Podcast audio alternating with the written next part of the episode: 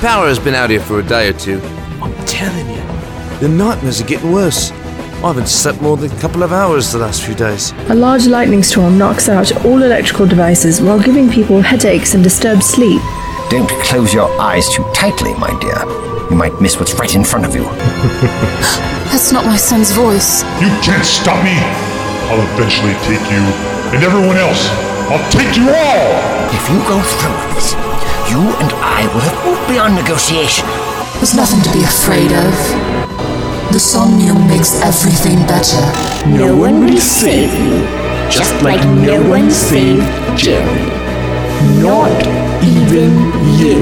Doctor Who visits Sleepless Amberley, a three episode audio drama by Whitney Robinson from Seagull Cord Productions.